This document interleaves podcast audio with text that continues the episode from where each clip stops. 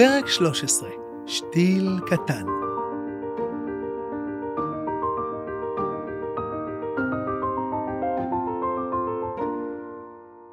ליטל פתחה את התיבה בהתרגשות.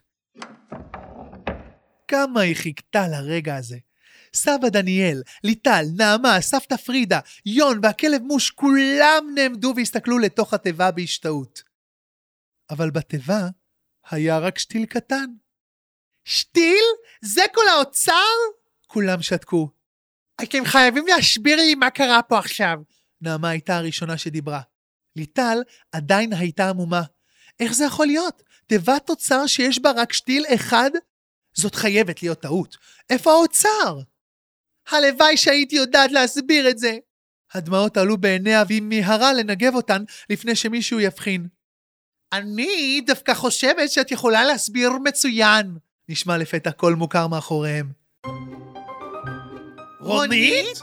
אמרו סבא וליטל ביחד, ואז הסתכלו זה בזה בפליאה.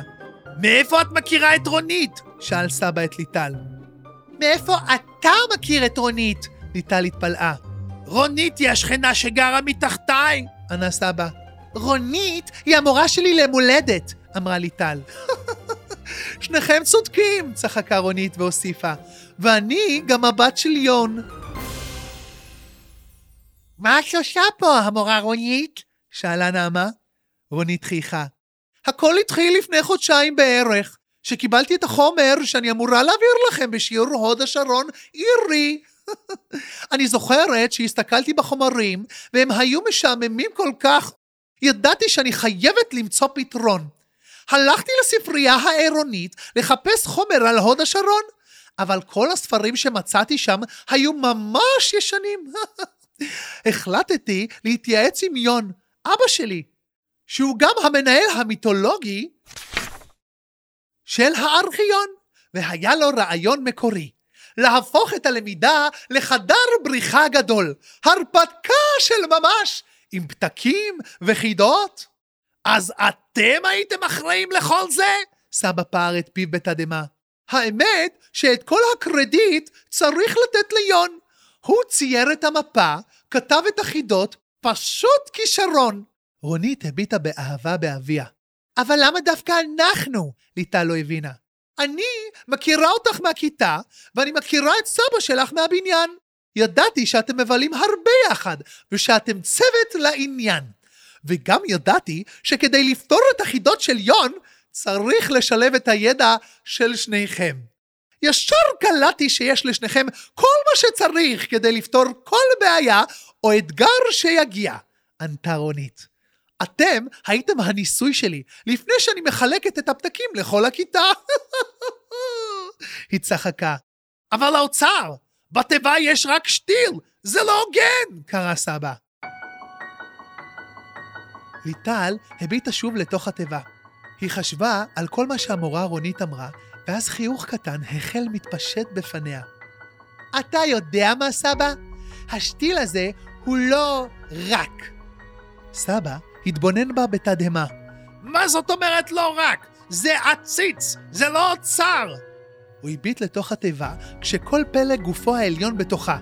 אולי הוא לא רואה טוב, אולי יש שם עוד משהו? ליטל צחקה. התיבה הזאת מכילה את המסע שלנו, סבא. תחשוב כמה למדנו יחד. אני למדתי שהמפה אינה השטח, ושכל אחד מסתכל על המציאות כראות עיניו. למדתי שגם כשקורה משהו מעצבן, אפשר למצוא מה מעולה בזה, כמו הקלקול של האוטו שלך, שבזכותו התקדמנו במסע. מרפאלה למדנו כמה חשוב לעבוד במקצוע שאתה אוהב. ומחיה, הבת של מינדל, למדתי שהאהבה תמיד מנצחת. נראה היה שסבא התחיל להבין. ליטל המשיכה.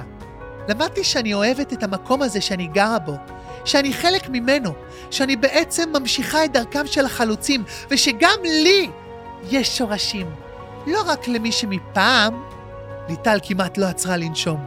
סבא התרגש ודמעות נצצו בעיניו. שורשים כמו אלה של העציץ הזה! את צודקת! הוא ליטף את ראשה של נכדתו. איזו נכדה חכמה יש לי! אבל אתה יודע מה הכי חשוב, סבא? מה? שאל סבא את ליטל. נזכרתי כמה אני אוהבת אותך. וכמה אני בת מזל שיש לי אותך, ושאתה החבר הכי טוב שלי. סבא לא ידע מה להגיד. הדמעות זלקו עלי חייו. היו אלה דמעות של שמחה והתרגשות. הוא התקרב לליטל, הושיט לה את היד לכיף אגרוף, אבל היא קפצה עליו לחיבוק חזק חזק, שנמשך דקות ארוכות.